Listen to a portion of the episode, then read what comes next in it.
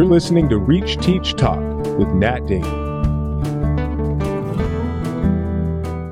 Welcome to another episode of Reach Teach Talk. I am beyond thrilled today, and I think that you are all in for a really unique and wonderful and immersive experience as we talk about the art of possibility. This idea that possibility is something that is broadening, it is a combination of hope and uh, relentless reminder that there's more around us than our cognitive selves believe. Possibility involves the heart.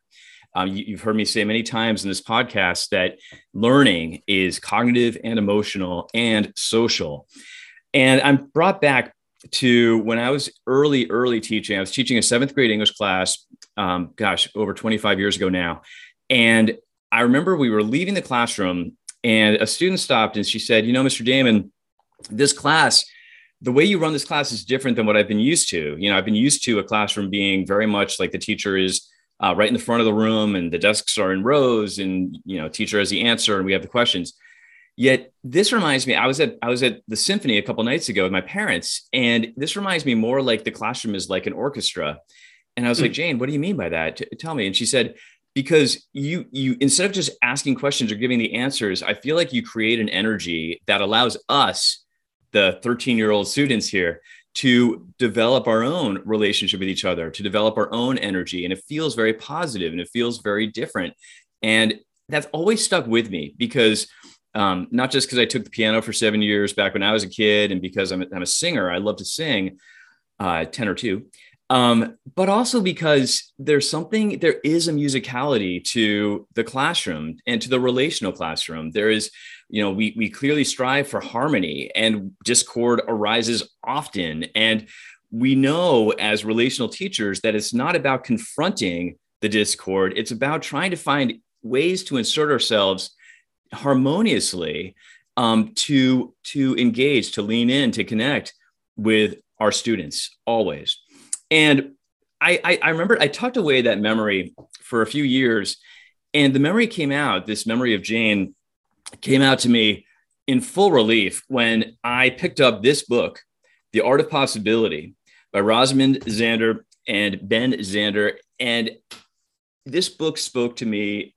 in, in such a deep way because it reinforced what I intuitively sensed from Jane's comment that there is musicality to the classroom. There is a cognitive and emotional um, realm that we enter as teachers that goes beyond just the four walls of our classrooms. It is something that is a truly a spiritual connection. So that was years ago that I read The Art of Possibility. It was back for me back in 2007, although the book was published first published in 2000.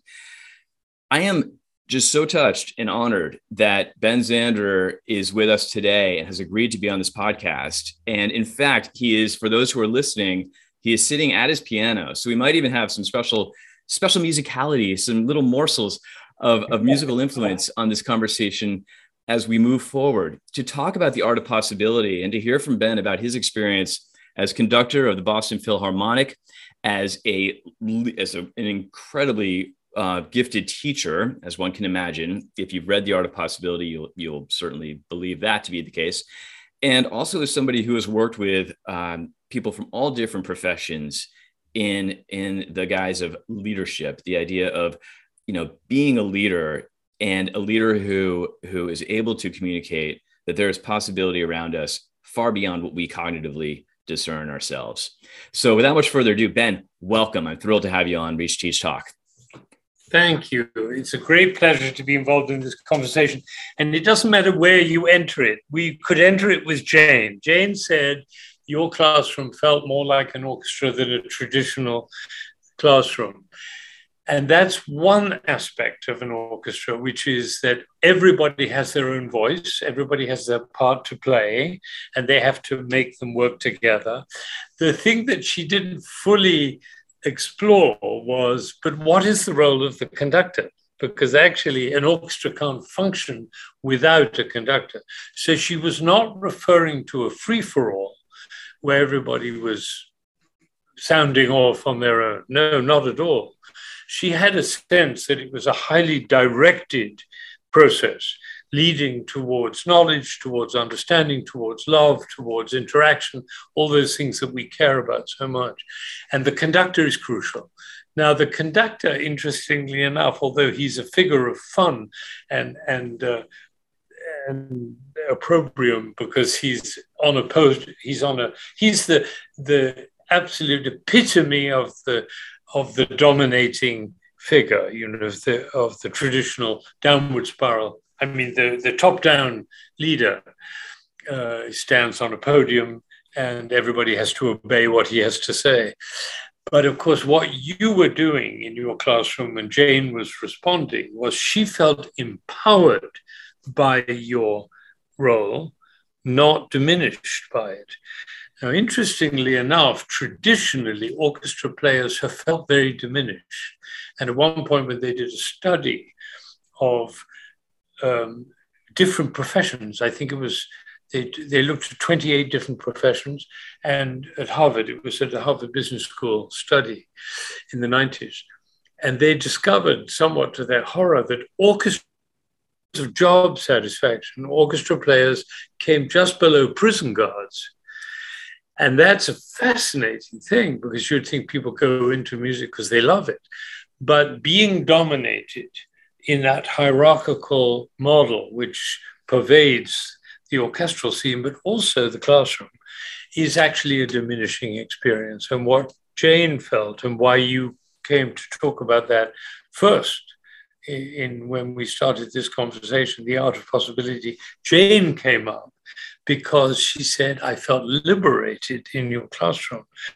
And that was because you are a conductor. I mean, I haven't seen you teach, but I know how you teach, which is you're interested in the growth and development and the full expression of your students. You're not interested in domination, in being right, in making people follow the instructions.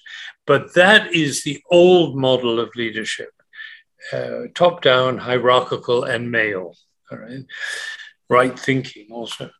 So, what we're talking about in the art of possibility and in this conversation is actually a totally different kind of leadership. And it came to me very powerfully one day. I mean, it was a kind of a road to Damascus event for me when I suddenly realized that, powerful though the conductor is, he actually doesn't make a sound.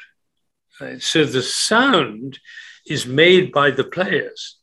And that was a huge revelation for me because it took away the attention on me and on my success and on the critics and all the things that people worry about. And the only thing that became interesting was was I, in effect, enabling the players to be the most expressive, the most effective, the most spontaneous, the most expressed that they possibly could be. In other words, the job of the conductor is to awaken possibility in other people. And when I realized that, and you might say, but that isn't that obvious. Well, yes, but unfortunately, we forget it, we leaders. And so when that happened to me, it actually transformed the entire experience of being a conductor and being a leader and a teacher and a parent and everything else. Because the only question is, am I enabling the people who I'm leading to be as fully expressed as possible. And the way we know if that's happening is their eyes are shining. And so I got to read very cleverly, I could tell by looking at people's eyes whether they were in fact uh, being expressed, being uh, fulfilled. And the funny thing is that I got both very adept at it, at knowing just by looking. But the other thing that I learned and realized was that if, if they were not shining, if the eyes were not shining, I could ask myself a question Who am I being that my players' eyes are not shining? Instead of blaming them, which is the natural instinct, if people don't do what you want them to do, you blame them. Right? You find fault in them or you punish them or whatever. But I, I realized that wasn't going to get me anywhere. So I asked myself the question who am I being that the eyes were not shining? so then came the next step in this process, which is how would you find out the answers you ask them? and the only way of asking an orchestra to respond, because they can't all talk in the rehearsal, would be chaos. I simply slipped a piece of paper onto the stand of every musician in every single rehearsal that I conducted. And it was true of my youth orchestra, where the youngest are 12, or in the Philharmonia in London, or the Israel Philharmonic in Jerusalem, in, in Tel Aviv. Didn't matter what stage they were at, they had the opportunity to write on a white sheet of paper anything that they found would stand in the way of their effectiveness or would improve the venture in some way. And the white sheet, as it came to be called, was the emblem of this new relationship that my job was to awaken possibility in them, not to force them to do what I wanted them to do. And so that became then a model of leadership, which I which is now in the art of possibility and the talks that I give and the demonstrations, and most importantly, in my teaching and my conducting.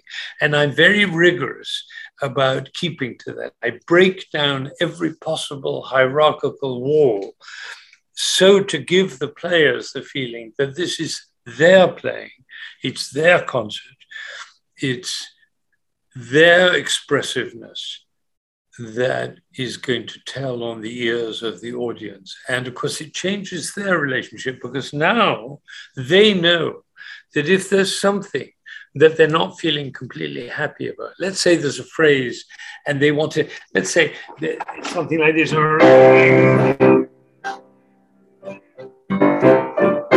If they want, if the brass, bum, bum, he, if they want to take a little time there, but I'm going and going straight through, they now can write on their page, and say, Ben, would you take a little time before the G? Or the clarinet might say, if you move it a little bit faster in this place, I could do it all in one breath, or whatever it is. Or sometimes they just write about how beautiful the music is, or something that I'm doing in my conducting that is not aiding them to play the best they can. It's a wonderful switching transformation. I call that a transformation of the normal relationship of the hierarchical leader who's up above. Rather, it, it reduces the, we, we become eye to eye, working together to produce the best possible results. And the most kind of charming um, and hilarious uh, and valuable outcome of this was one day I came home from class and I said to my partner, Rose, um, who's a psychologist, and then she's a brilliant psychotherapist, and so she she always looks through the through the glass of the psych, psychologist to see, the uh, psychotherapy is about enabling people to move to the next stage. Essentially, it's just opening the next door, breaking down the barrier, whatever it is. And she's very, very clever at noticing what it is that's stopping people from getting to the next stage and then pushing them through. And of course, it's the same job I have in music. And I came home in despair and said, the, the young musicians I was teaching, and these were graduate students, they're not, they're not children, they're young professionals at the New England Conservatory. Uh, they, I, I, they were in my class, and I noticed that when they played for the class, physically they were very tense. And because they were nervous, they were anxious about what reputation they had, what impression they were making. They were worried about their grades because they were going on to the next stage of their careers. It was a very tense time in their life, and it was showing up in their body language. And therefore, Bach and Schubert and Brahms and all the great composers couldn't get through to be fully expressed in their playing. Right? So I came home with that problem. And Roz said, I've got an idea give them an A in the first class before they've done anything. Right. So that opens a door for all of them to walk into a, a, a, an arena of possibility, right? And then we found out that they, they, needed one other thing, which was not enough to say everybody gets an A, because then we were pretending that they were all equal, which of course they aren't, some of them more advanced than others. So she came up with this beautiful idea that they should write me a letter describing who they will be by the end of the year. So they would write a letter in September with the date September, and the uh, I mean they, no, they would write it in September, but the date on the letter was May the next year. The letter began, "Dear Mr. Zander, I got my A because." Then they would write me a letter describing who they had become not who they hoped or they intended, but who they had become. In other words, it was already accomplished. No more, I would like to, or I intend to, or I hope. No, hope didn't come into it. This was a creation, an invention of who they intended to be. And when that letter was completed, and it didn't only always take only one try, they had to usually do one or two tries before they got the idea that they could leap into the future and then look back and say, How did I do this? What happened?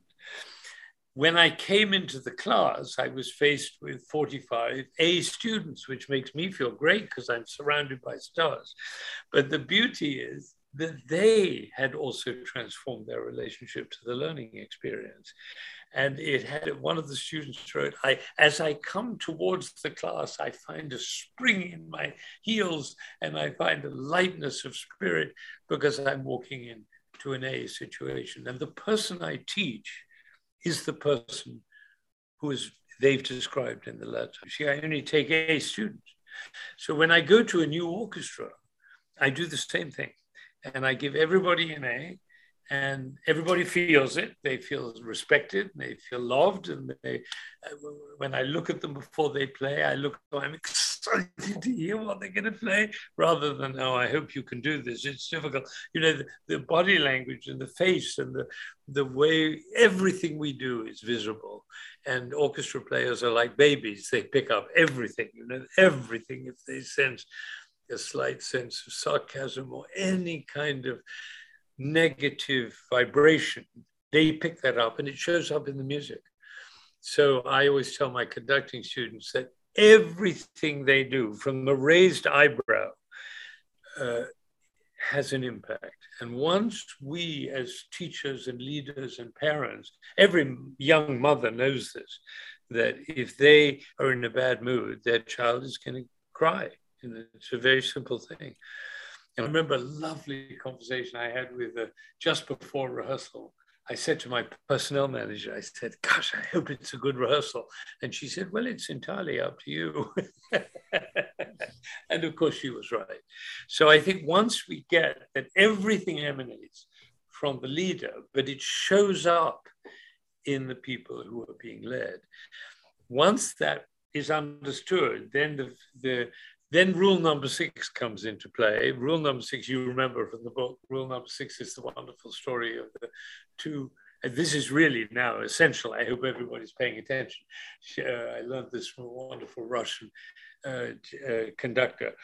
Um, he told the two prime ministers sitting in a room and they're having a conversation about affairs of state. The door bursts open, a man comes in in a state of apoplectic upset, upset. And the he's shouting and banging his fist, and he completely disrupts the conversation of the two prime ministers. And then the the, the local prime minister says to him, Peter, Peter, please remember rule number six. Immediately, Peter's restored to calm. He bows, he apologizes, and he walks out of the room. And now they go back to their conversation 20 minutes later the door bursts open. A woman comes in, hysterical, hair flying, mascara running. She's out of control again, shouting and screaming. And again, he says, Maria, please remember rule number six. Oh, yeah, yeah, I'm so sorry. And she bows and she apologizes. She walks out of the room and then they go back to their conversation. And of course, 20 minutes later, it happens for the third time because it always happens for three times, right? Well, the third time, the visiting prime minister says, My dear colleague, this is extraordinary. He said, I've seen many things in my life, but I don't think I've ever seen anything like this. Three people walked into this room out of control. And you just said rule number six, and they were immediately restored to calm. Would you be willing to tell me what rule number six is? Oh, yes, said the other prime minister. He said, very simple. Rule number six don't take yourself so goddamn seriously. so the other prime minister said, Well, that's a great rule. What may I ask are the other rules? And the other fellow says, There aren't any.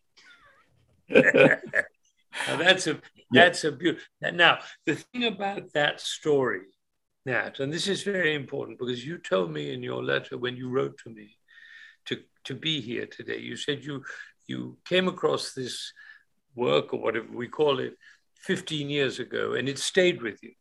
Now, the reason it stayed with you is because it's transformational.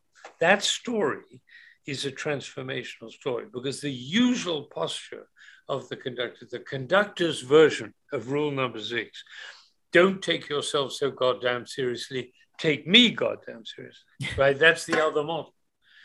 And there's a famous story of Karajan the Great. Herbert von Karajan got into his limousine after the rehearsal and said to the driver, Quick, go, go, hurry, drive, drive, drive. The driver said, Very good, sir. Where to? Doesn't matter, they need me everywhere. that, that's the other model. So once you understand, and I have a diagram here, the people who are watching on a pod, podcast can't see it, but this diagram, this is the downward spiral.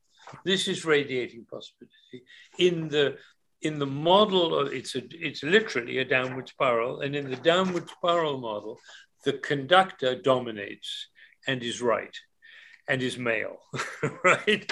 In the other model, with the arrows going out in all directions, the, the model of possibility, the power and the influence and the domination of the leader has become diffused and become the power of every person in the orchestra. That's what Jane was feeling in your class. She, she was telling you in her lovely 13 year old way, thank you, Nat, or whatever she called you. Thank you, sir, for being such an effective teacher because I feel great in your class. And that's the test is how do they feel? Do they feel enlivened? Do they feel joyful? Is there a lot of laughter? Is there an open-hearted spirit? Rehearsal. The other day we were rehearsing a Bruckner symphony, and a student, one of the members of the orchestra, came and said, "I'm not feeling very well. I think I'll have to leave at the intermission." I said, "Well, just play, play for a while." And he came into the rehearsal and said, "I'm cured." Well, he was cured because Bruckner's music is very uplifting.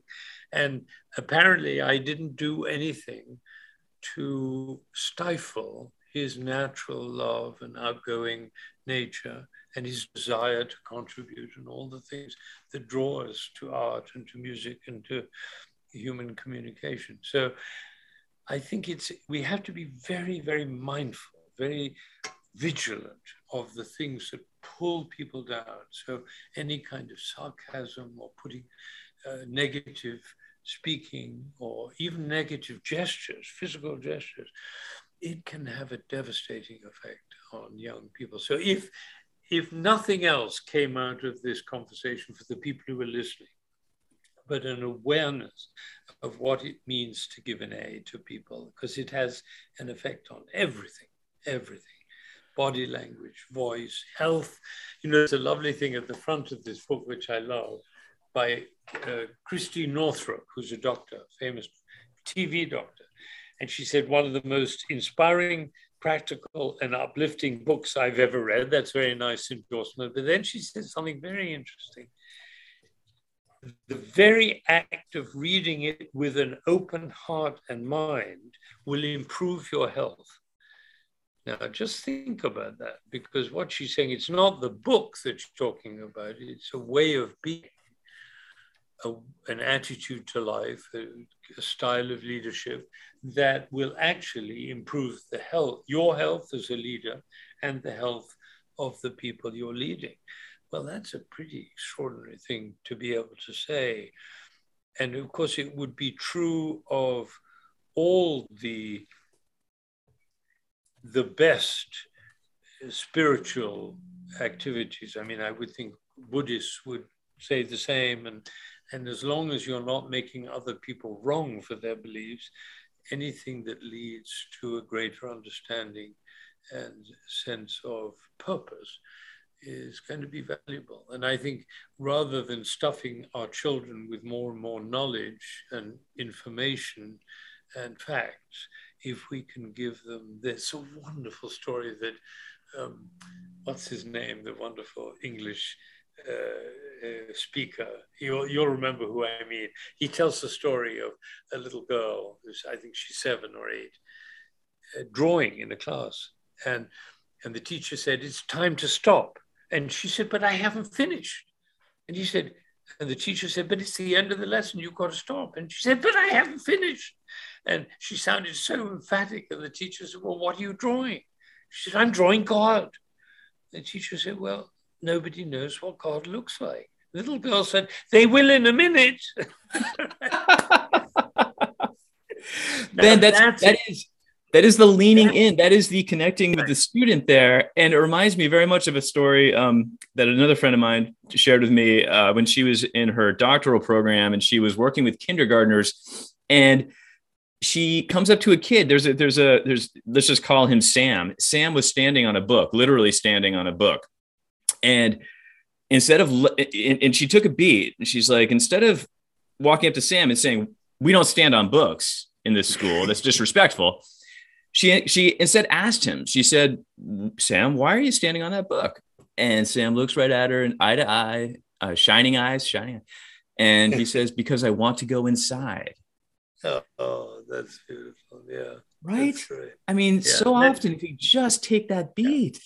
Yeah. right um right. I, yeah I, I, was thinking i mean I, I was thinking on overdrive this entire conversation so far and um the white paper the white paper being the physical symbol of openness. There's it's tab- tabula rasa. It's it's a clean slate. It's not a form. It's not like you know rate my teacher. No, I don't give them, yeah, I don't give right? them uh, question and answer. I just there's only one condition with the we call it a white sheet. I mean that's what it's known.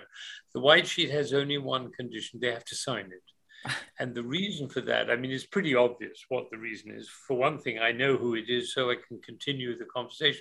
Because let's say they ask a question or they make a point, and I want to call them up or write them an email or something, I have to know who it is. Yeah. But there's another reason, which is when they sign their name, they're not likely to be careless or abusive or uh, rude or anything. Not, not that I think they would do that. I've never had anybody uh, respond in a negative way, but it's a nice thing. It's a nice process, process, and it's a practice. All these things, Nat, are practices. Like one of the great practices that I've developed, because in the world of music, and it's true in other worlds too, if you make a mistake, it can be pretty devastating for the person who's made the mistake. For one thing, everybody can hear it.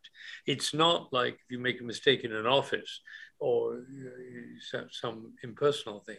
You play a mistake on the trumpet and everybody can hear it. So I developed a way of dealing with the mistake because the usual reaction of the conductor is to be angry, like that. You make a face, then the person feels even worse. He's becomes even more self uh, critical, and then he's more likely to make another mistake. So I say the correct response to a mistake is to say, "How fascinating!" And it was by how, how fascinating, like this. right, the hands go up.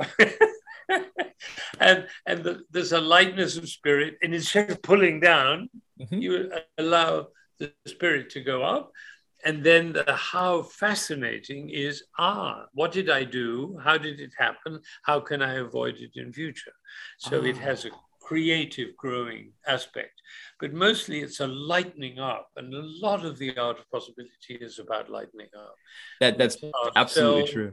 we take ourselves too seriously. We take the situation uh, too seriously. There's a beautiful section of the book which Roz wrote in Tallinn. It's kind of lovely to think of her she's she's a very unusual uh, human being i adore her and respect her beyond belief my wife, but um, she wrote that chapter in Maine on a plot of land that had nothing on it, no, no building and no bathroom or anything. And she lived on it for six weeks in a tent and had her computer tied in with with the car battery.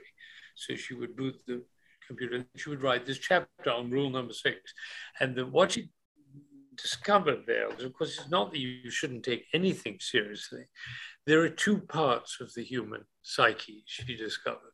One is what she calls the calculating self. That's the self that's on the make, strategizing, trying to get the best of other people, maneuvering, comparing, measuring, success, failure, all that stuff. That's the calculating self. And we spend most of our life in that way. Yeah, the voice in the head, looking around, wondering whether other people are doing better.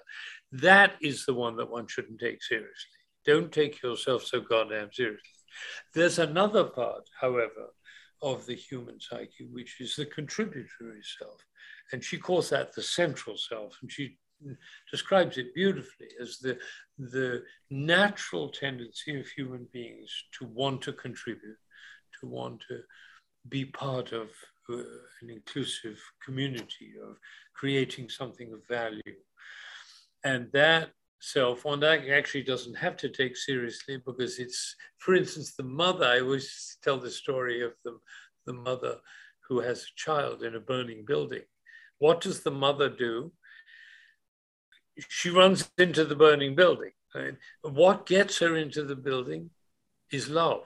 It's not courage. It's not fear. It's the love. And so Lao Tse, the Chinese philosopher, has a beautiful thing. He said, because of deep love, we are courageous.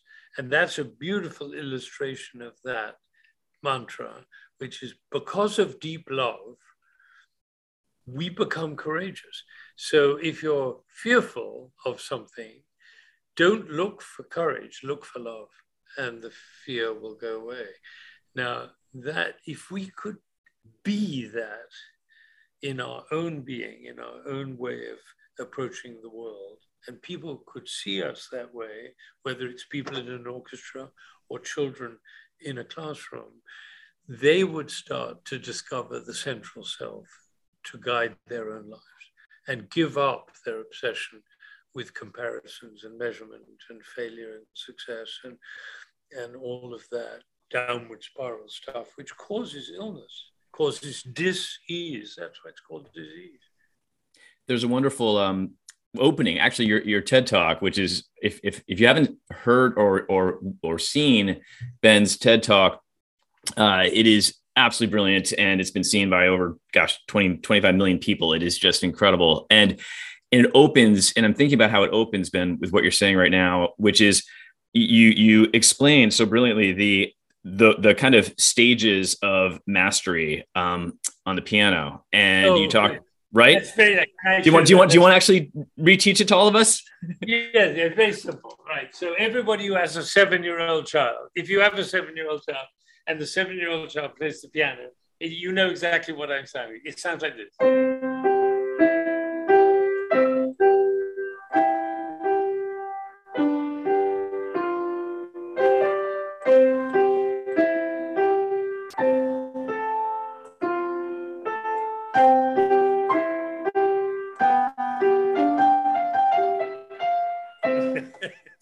lovely, Julia, lovely. Now, the eight year old who studied now for a whole year and taken lessons sounds like this. The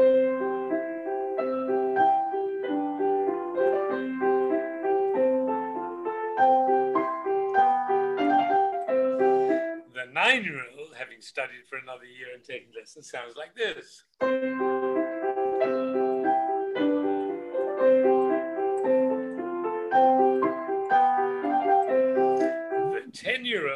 Studied for another year and taken lessons sounds like this.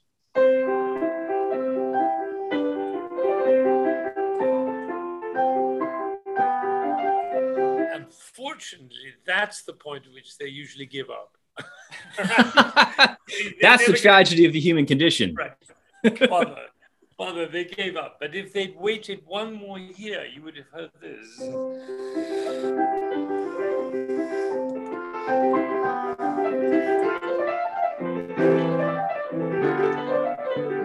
here's the secret the seven year old puts an emphasis on every note. Look at my head, you see. The eight year old reduces them and puts an accent on every other note. The nine year old puts an emphasis on every four notes. The 10 year old puts an emphasis on every eight notes.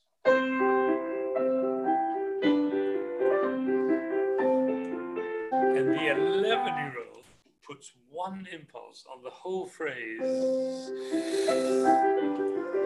Now, look what's happened to my body. You're on one side.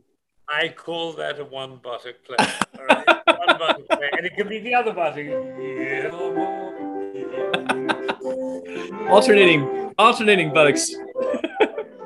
one buttock play. And the beauty of that, and of course, it's universal. It's not just in music. And I had a wonderful, true story. Everything I'm telling is true story. A, a man came, and I was demonstrating this. I love to demonstrate this gradual reduction. And he wrote me a letter. He was the president of a company in Ohio, and he, he was at my talk, and I demonstrated that. And he said, I was so moved. He said, I went back and I transformed my entire company into a one buttock company. I have no idea what he said. But the, the idea of a one buttock company, I mean, that's what I mean by transformation. everybody knows what it feels like when it's stuck yeah. you know, when you're going like this with your head up and down and so on. Once you understand the length of the phrase, the sense that you're launching a phrase, that there's an arc of sound, that it's pointed a great musician, uh, Fleisher, um, uh, Leon Fleisher, the pianist, he said, classical music is an act of anti-gravity. Now, mm. is that a more beautiful thing you can imagine? Because when I said, oh, you oh, oh,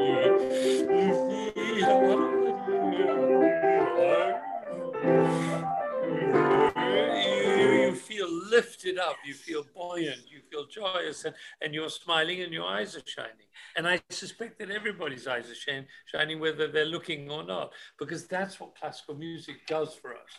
It it's illuminating it's illuminating and levitating and i'm thinking about my favorite my favorite seat in uh, symphony hall in boston then my favorite location to sit is up in the uh, it's, it's when you're walking in and i'm looking at the stage and you're in the balcony on the left hand side because i'm able to look at the pianist's back and now i'll look at his or her buttocks to watch the weight distribution as they as they become the the bendy, beautiful, you know, just Martha Argerich, right? Like she's somebody who I had, the, oh, had the fortune of seeing. She has that. You, since you asked for, about music, let me give you an example.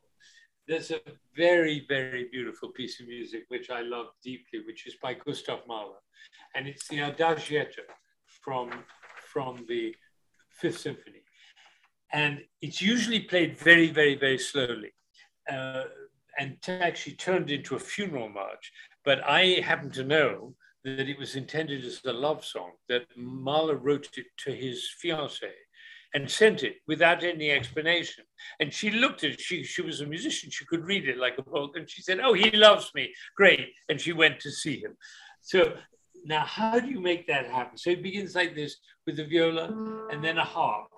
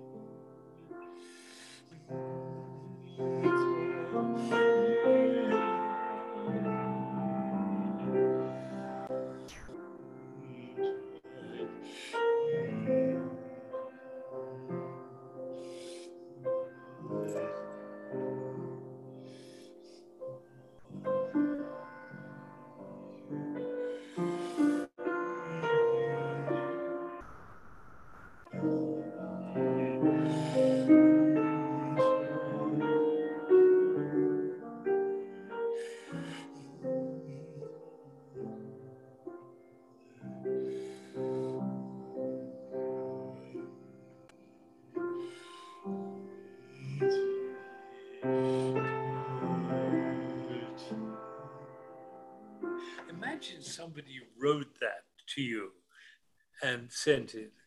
I mean, how could you resist the love that's in that music? That it's incredibly.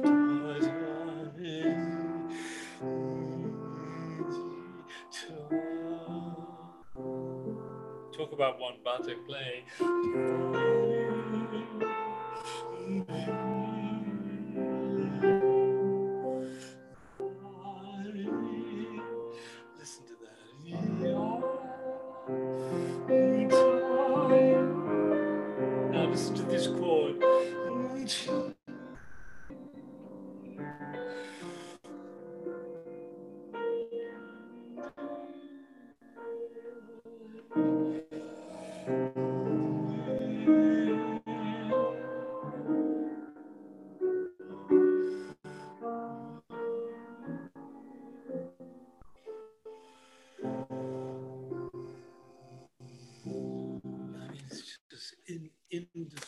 Indescribably beautiful. And there's no words that can possibly contain what's in that music the emotion, the tenderness, the so- sorrow, the yearning, the longing, the uh, both hopelessness and the hope. It's, it's just all of human experience in those heavenly intervals. And it's our privilege as musicians to bring that out and to share it and give it as a gift to other people who may not have access to that range of emotional life. It's a beautiful thing. Doesn't Mahler doesn't Mahler say something like a symphony must be like the world? It must contain exactly. everything. Exactly. Encompass everything. We're just about to do, I mean, I'll tell people about it because it's interesting. On the 8th of April, is the next Boston Philharmonic concert, and it's the eighth, it's the third symphony of Gustav Mahler, which was the piece about which he said those very words. The symphony has to contain the whole world, and it's going to be in Symphony Hall in Boston on the 8th at 3 o'clock. It's a Sunday afternoon, 3 o'clock in the afternoon, and it's going to be live streamed around the world. Now, this is one of the things, one of the many extraordinary things that have come out of the ghastly experience of COVID, yeah. which is that now we live stream all our concerts because for a while there were no there were no people in the concert hall, so we just live streamed it. But we've continued to do that. Last Sunday we had two thousand people in the hall, and I'll tell you something very amazing now. There was a silence in that hall that I'd never experienced before COVID. For one thing, nobody wants to cough in public, right? So there's no coughing in the concert but also people are so relieved to be back in a real concert hall with live musicians and live music that they're in they've discovered a new kind of awe which keeps them quiet, not only during the music, but even in the spaces between the music. You know, when movements end, usually there's a lot of chattering and coughing and no, no, nothing. No, it's absolutely quiet. So anyway, we live stream it. Now it's all over the all over the world. And the first concert of the year, this was the first time we played for 20 months and we played a Bruckner symphony, which is not very popular. I mean, most people don't know the Bruckner symphonies and they're not well liked. But 16,000 people have watched that on, on live stream. I mean, now that's exciting. That's a new audience. So classical music audience is actually growing and growing and growing rather than diminishing, which is what people assume without thinking. I mean, it's just a different different view. I I, I say you ain't seen nothing yet. We're just getting started. Right? But that's a very that's different than hope. You know, hope problem with hope is that it's it's not a strong position, like a, a very overweight person who hopes to be thin. It doesn't doesn't get very far. Not enough. It's not, it's not about right. It's not about hope. Right. It's about persevering and creating something. Like I tell you love, another lovely story. I love talking with you because you're so enthusiastic. But during the during the COVID, my youth orchestra, we couldn't function because they had to function because they had to meet on Saturday afternoon, but we couldn't meet and we couldn't make music. So what I did was very lovely. I invited them all to become conductors, by which I meant they could study the score, they could learn about the orchestra, they could learn about interpretation, they could learn about leadership, they could study a great work. We studied the Fourth Symphony of Gustav Mahler, all online, every Saturday afternoon right the way through COVID. And we put it all into a film. Now they've been reduced to 20 films. It's going to go into my new website. It's coming out very shortly. So that it'll be available to everybody. So that's number one. But then when we gathered together this year to play again, the piece we did was the, the Mahler Symphony Number no. Four of Gustav Mahler and they played it as if they were conductors. I mean, now they suddenly had an interest in every instrument, what people were doing, and they were listening in a way that they never did when they were just playing their own part. So that, gets... that was a new dimension of experience and expression that had not occurred because we didn't have COVID to teach us that. So every every difficult situation, not that one welcomes difficult situations, but I, I think in a way we are sometimes, we, we work too hard to avoid difficulties rather than saying, now what is there here to, to learn? And, and, uh, and my father, the classic story that my father told when he was interned during the war, you know, as a German refugee from Nazi Germany, in Berlin. He was interned in a, in a camp as the Japanese were here in America. So he was with 2,000 Jewish refugees, all of whom had suffered. I mean, he lost everything. He lost his mother in Auschwitz. Eight members of his family were killed in the concentration camps. He lost his home, his money, his profession, everything. And now he was with 2,000 other people who had lost similar things. So the level of depression uh, and fear was extraordinary. And he looked around that place and he said, My goodness, there are a lot of intelligent people here. We should have a university. And so they started a university in that camp, and they had 46 classes a week without a single book or paper or chalk or blackboard or anything. Right? Just people talking to each other. Now, that is a possibility story. There's no hope in it. It's action. It's seeing a need, seeing an opening, seeing a pathway. And as I mentioned the pathway, I want to mention Roz's new book, which is um, uh, which she, she wrote on her own and is, is deep psychological for those interested in the human mind and heart. It's a great book. It's called Pathways to Possibility. And she explores from the perspective of a psychotherapist what is it actually that stops us from being fully effective adults? And that's what the book is about. And I think it's something that we all work on and to greater extent or, or, or greater or lesser extent succeed. I look forward to reading her book, Pathways to Possibility. And I am returning to an original concept from the beginning of this conversation, Ben, which is about empowerment and it's that notion. Actually, I, I had my own white sheet uh, here that you mentioned empowerment, and then you also about a few minutes later you mentioned the word diffusion, and you held up that chart of leadership, right? And yeah, if you don't mind holding it up again, you had the downward spiral on the one side, and then you had this Radiating um, possibility. Say again, this what?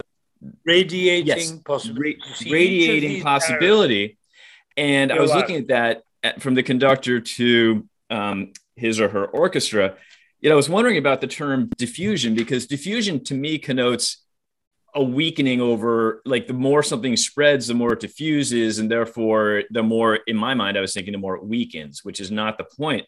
So i was wondering about like with diffusion if it's something i don't know if this is even coming out but i've got my little my imitation of your chart there but with every member of the orchestra that you that you um in, that you touch as it diffuses they then feel empowered to then radiate and it becomes this this quilt, this um, molecular, you know, diffusion where nothing is weakened. It's all right strength. It builds. It builds almost. Well, uh, good. And, and I actually don't use the word diffusion because I don't think it's specific enough. I think language has to be used very precisely.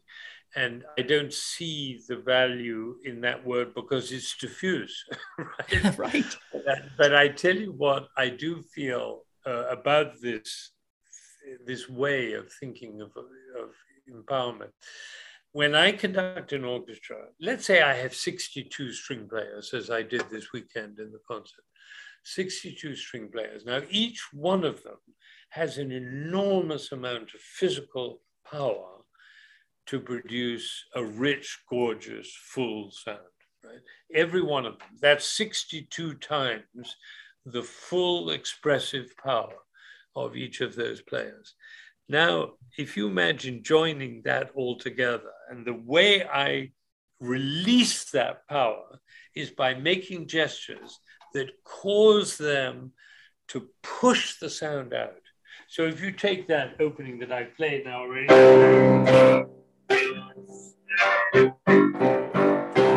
the joy of that.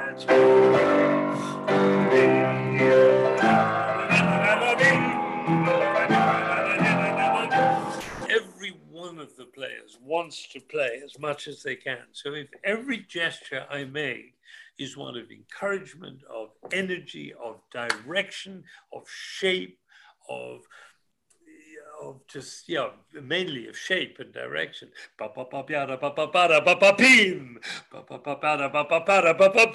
And now the third one, you remember I said the third one, like the third one in the story is always the beginning.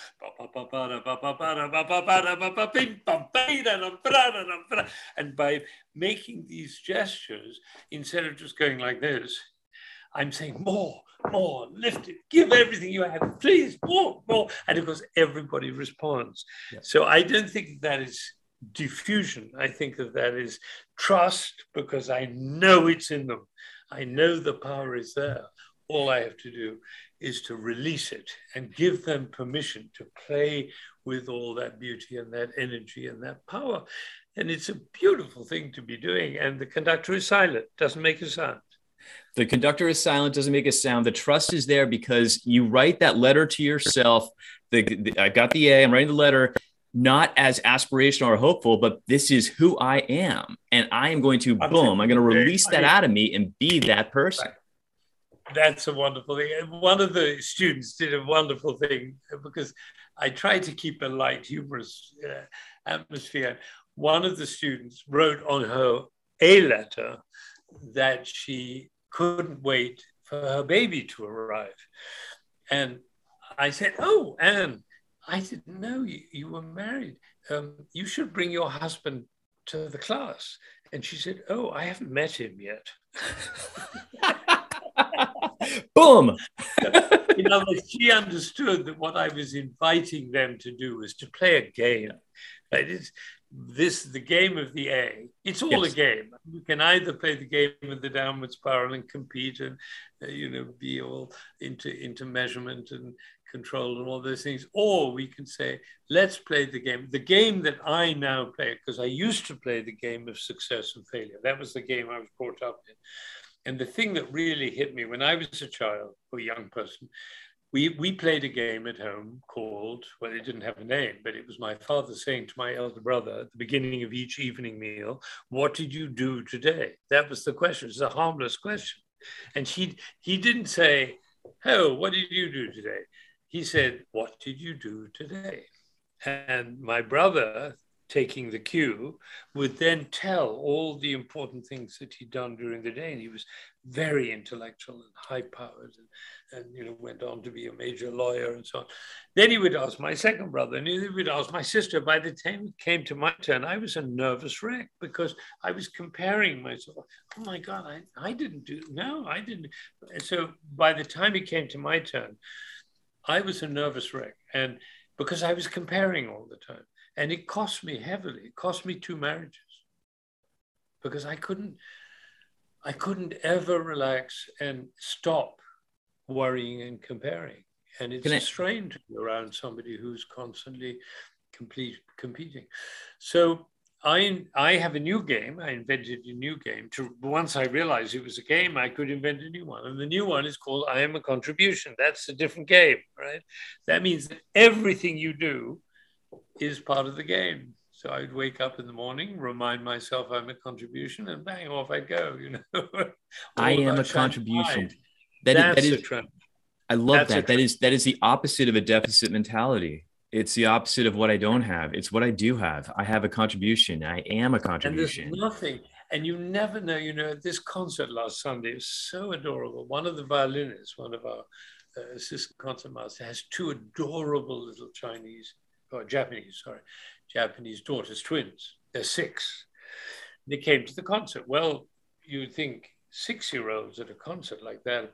The place was full of children, but these six-year-olds. I mean, it's a two-hour, two and a quarter-hour concert, and Beethoven and Shostakovich, and and they were, and I got very involved in them about which dresses they were going to wear. They sent me several dresses, and I chose the ones that I. And then they came to see me before the concert, and then they came to see me after the concert. Now, is that relevant to my job as conductor? And not really, but but what a what an opportunity to make a connection with these two six-year-olds who won't forget that. I won't forget. And I'm I'm wondering if we can we can sadly conclude this conversation, but not sadly, because I would love to conclude this conversation with this story about Kat- Katrine, because it, it it it made me think. These twin six year olds makes me think about this very very special five year old, and we've we've we've mentioned Gustav Mahler several times in our conversation.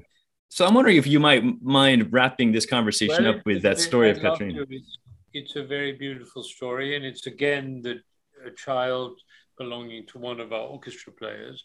We were doing the ninth Mahler symphony, and uh, which is very dark and long and difficult.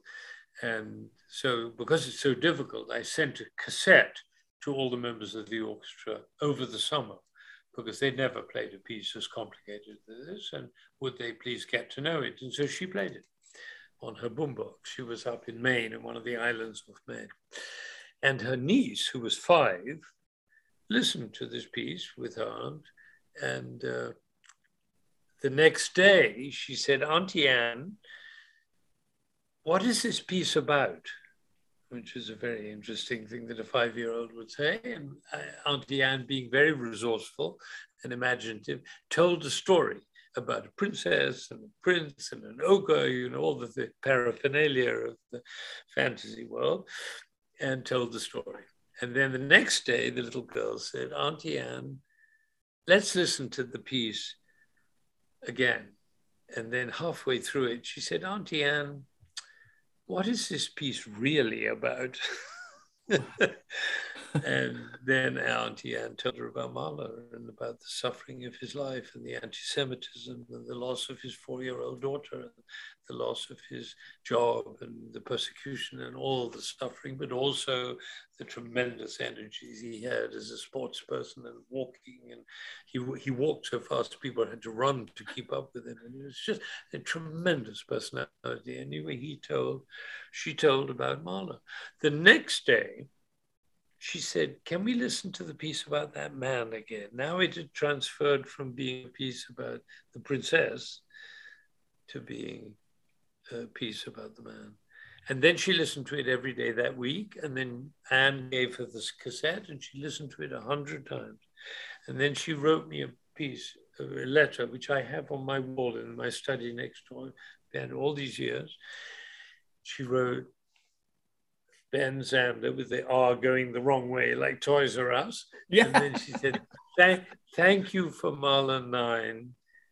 I loved it. Signed, Katrine. And then she persuaded her parents to drive from northern New York State, to the top of New York State, to Boston for the concert and sat through that concert. So the reason I keep that on my wall is to remind me that the barriers we assume are not necessarily barriers. And that's a very useful thing for teachers to remember. We keep on saying, oh, they're too young for that. Oh, it's not possible. You know, with my youth orchestra, I do outrageous programs. Uh, and when my website comes out, people are going to, be, it's very soon now, very, very soon.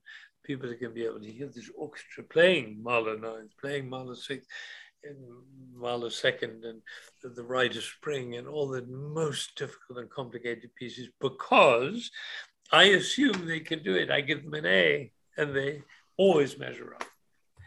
And I'm just so grateful for this conversation. This, this, uh, I feel like you've given us an A, an A, an A, and a, and a gold standard, a platinum standard to, to really work with. Um, as we view the world around us and our and our relationship with it as individuals and if we can give ourselves individually an a and if we can let the music of life around us illuminate and, and levitate us the way that beautiful classical music uh, does um, if we can we can rotate we can alternate our buttocks on the on the whether it's our desk chair or the symbolic or, or in the car um, without it being dangerous uh, move with the music of our lives um, and listen to the children.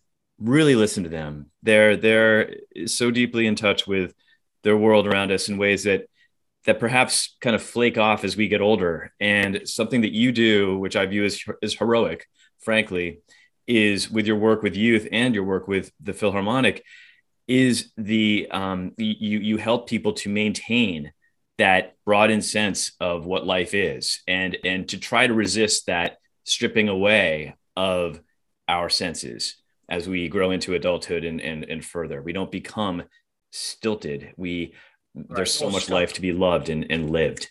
So I have a I have one last beautiful story which I never get tired of telling because it made such an impact on me as a, when I first heard it. This is a story you've probably heard me tell the story, but um, uh, uh, there was a woman whose name, oh God, I'll think of it in a moment.